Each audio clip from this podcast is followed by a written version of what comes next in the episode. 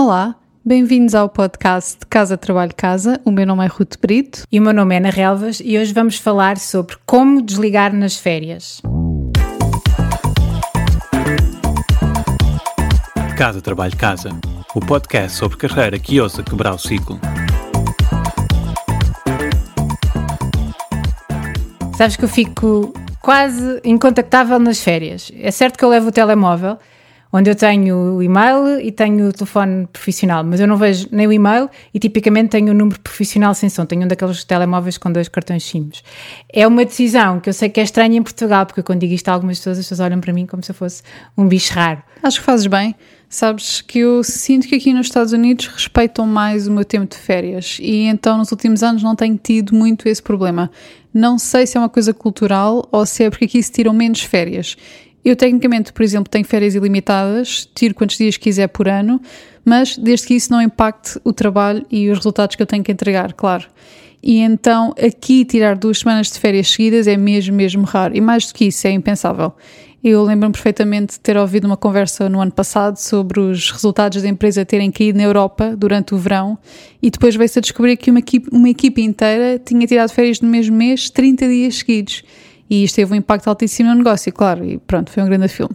Mas onde eu quero chegar é que isto pode ser algo a pensar. Se nós somos constantemente interrompidos nas férias, será que vale a pena tirar férias mais vezes por ano, mas por períodos mais curtos? Se calhar podemos assim garantir que minimizamos o impacto no trabalho e ao mesmo tempo conseguimos desligar por completo, sem preocupações, sem interrupções e depois também voltar mais refrescados. Eu gosto de tirar semanas. Uh, eu tipicamente também a minha atividade profissional permite-me de alguma maneira tirar algum tempo, mas há, há houve, houve, um estudo que mostrou que o ideal é fazer várias escapadinhas de três dias para sítios ou não mais de quatro horas de casa. E a razão é que muitas vezes ir para fora é estressante e a duração das férias pode contribuir por aumento do trabalho, é isso tu estavas a, a, dizer, isso, isso causa stress. Três dias parece que é a, a opção ou a duração ideal para esse equilíbrio. Portanto, eu, pá, muitos, vá, vários fins de semana prolongados e alguns tempos. Eu acho que é preciso algum tempo para as pessoas realmente desligarem e, e descansarem. Mas isto também pode ser uma opção para, para lidar com isso. Mas, mas nós temos várias sugestões para conseguir desligar nas férias que sejam mais do que os três ou quatro, ou quatro dias. E algumas delas implicam fazer algumas coisas antes das férias. Este episódio está a sair antes das férias para ainda terem tempo de pôr em prática algumas destas uh, su sugestões. Uhum. Uma destas, destas sugestões é, é anteciparmos o que pode lá vir, não é? Avisando os colegas, os clientes, para fechar algum tema ou passar alguma informação que seja necessário. Podemos até colocar na assinatura do e-mail que vamos estar ausentes daqui a uns dias, porque isso começa a lembrar as pessoas, ok, eu preciso de alguma coisa desta pessoa daqui a um tempo, deixa-me já tratar disto para depois não precisarmos de falar com ela. Na minha empresa, como usamos mais o Slack para comunicar no dia a dia do que propriamente o e-mail, acabo por pôr sempre no meu status. E assim, sempre que alguém vem falar comigo, uhum. vê Boa. logo a seguir ao meu nome que dali a X dias vou estar ausente durante uma semana. E realmente o planear antecipadamente é útil, porque eu acho que muitos de nós acabamos por entrar em stress quando estamos aí de férias, porque ficamos a pensar no que ficou por fazer, uhum. no que vai acontecer quando não estivermos, porque realmente não criámos um plano para o trabalho continuar na nossa ausência. Isso, isso implica, por exemplo, passar assuntos que não possam esperar a colegas, não é? Ou deixar informação ou acesso a alguma coisa para que as coisas continuem a, a funcionar. Nós não somos imprescindíveis, temos a mania que somos, mas não somos, uh, e, e, podemos facilitar isso. Às vezes não queremos, não é? Há pessoas que não querem poderem ser uh, prescindíveis, mas, mas, isso é uma, é uma coisa importante. E eu acho que, em particular, para quem gera equipas, isso ainda é mais importante. Dizer à equipa que podem uh, ligar, se for preciso alguma coisa, é estar a pedi-las. É? Até do ponto de vista de desenvolvimento de equipa, muito mais positivo, uh, definir quais são os cenários importantes e urgentes em que podem contactar. Okay? Quais são os cenários importantes e urgentes, quais são as decisões em que eu quero estar envolvido. Uh, e criar canais, dizer assim, ok, nesse, nessas ocasiões envie-me um SMS que eu depois retorno, mas para coisas que são importantes e urgentes, não é para tudo, porque senão é mesmo estar a pedi-las, não é? é? É estar a pedi-las. Completamente. Realmente há, há, pessoas que vão de férias com a preocupação daquilo que fica para trás no escritório e eu acho que pode ser difícil trocar o chip. Eu às vezes sinto isto, não é? Na transição, naqueles primeiros dias em que parece que o corpo vai de férias, mas a mente fica no trabalho. Para quem tem dificuldade e não consegue mesmo desligar, Ana, que coisas é que tu recomendas que façamos durante as férias depois de já termos planeado antecipadamente e termos deixado tudo alinhado? Durante as férias, passa por decidirmos. Eu acho que uma coisa importante é nós decidirmos uh, não ver o e-mail. É fácil, não é? Está ali no telemóvel, é tão fácil irmos ver o e-mail. E muitas vezes as pessoas fazem isso, ou pelo menos é o feedback que eu tenho, porque têm medo que quando voltarem tenham muitos e-mails para tratar. Uh, e eu percebo isso, não é? Para quem recebe dezenas de e-mails por dia, ao fim de uma semana ou duas tem imensos e-mails.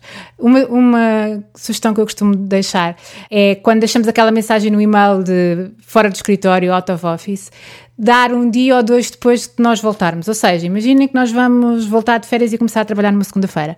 Pomos a data na terça ou na quarta-feira e não marcamos nada para segunda e para terça, para termos aqueles dois dias para tratar do e-mail, recuperar aquilo que for preciso, pormos a par das coisas que precisamos para depois oficialmente, entre aspas, na quarta-feira poder começar a dar resposta. E isso pode-nos dar ali algum, algum espaço para respirar e para tratar daquelas coisas que, se chegarmos e as pessoas já estiverem todas à espera de resposta, pode-nos causar algum, algum stress. Por isso, isto é uma, é uma sugestão que é não pôr a data de, de retorno, mas pôr um dia ou dois depois da data em que, em que voltamos. Além de não ver o e-mail, não atender o telefone. O que é facilitado se tivermos decidido aquela, aquele esquema de canal de urgência da SMS mas eu, eu, muitas vezes ligo a pessoas que não sei que estão de férias, que estão de férias, e elas atendem-me o telefone. Ah, eu nem digo o que é que quero, desligo logo boas férias, adeus, porque, e fico sempre chocada por me atenderem o telefone, mas estas pessoas estão de férias, porque é que me estão a atender o telefone? Eu não sou urgente. Na maior parte das vezes eu não sou importante para aquelas pessoas, para que é que me estão a atender o telefone? Por isso isto é mesmo, é, é mesmo um vício. Quando eu estou de férias, Uh, eu, fico, eu fico às vezes impressionada, não é? Porque depois passo para o contrário. Se, se algum cliente, por exemplo, si, telefona insiste. E eu envio uma SMS a dizer que estou de férias e peço para enviar um e-mail quando voltar uh, retorno o tema. E algumas pessoas voltam a ligar, eu acho sempre impressionante e como eu disse, na minha atividade profissional, nada daquilo que eu faço é urgente. Portanto, as coisas podem tipicamente uh, esperar. E eu fico sempre chocada, de uma certa maneira, que se não aceitam como normal, alguém não dá resposta nas férias, eu às vezes prefiro não ter estas pessoas como clientes. Eu sei que já acabei agora de perder uns quantos neste episódio por dizer isto, mas, mas se as pessoas estão de férias, as pessoas têm direito a descansar. Em particular, essas coisas não são urgentes e importantes, não há necessidade nenhuma de estarmos a, a sobrepor as pessoas com assuntos que podem perfeitamente ser tratados, por exemplo, por e-mail.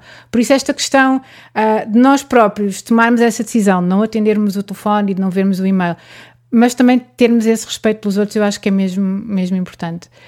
Depois há pessoas que levam trabalho, coisas para ler, são só umas coisas para ler, que eu acho que Bem, não sei. A maior parte das pessoas que eu conheço que levam coisas para ler, tipo uns relatórios, e.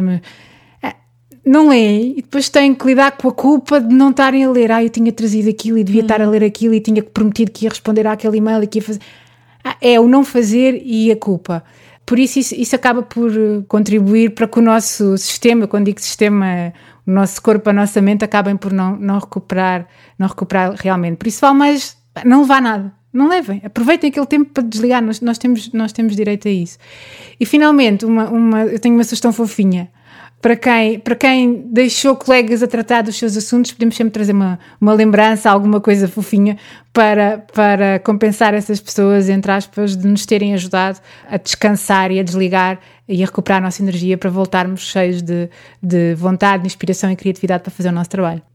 Eu sei, eu sei que eu estou a dizer isto e estou, a ouvir clientes e amigos a dizer que isto é mesmo, mesmo difícil, em particular para quem tem funções de gestão. Uh, e essas pessoas têm esse, o peso da responsabilidade em cima.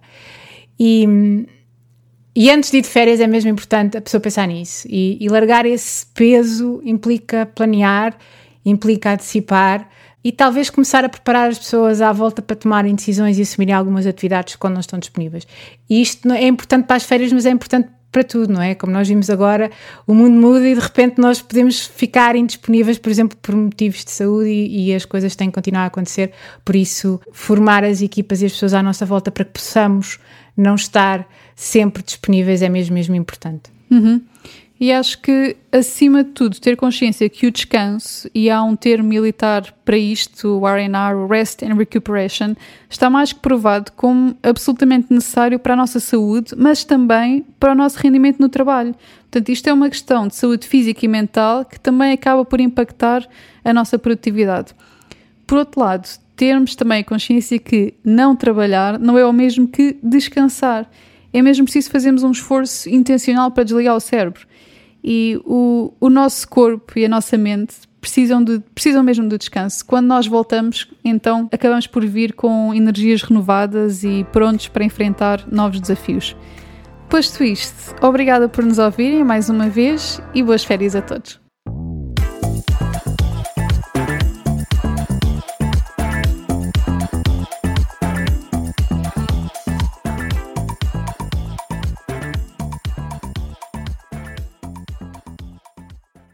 Sabias que já podes apoiar o nosso trabalho?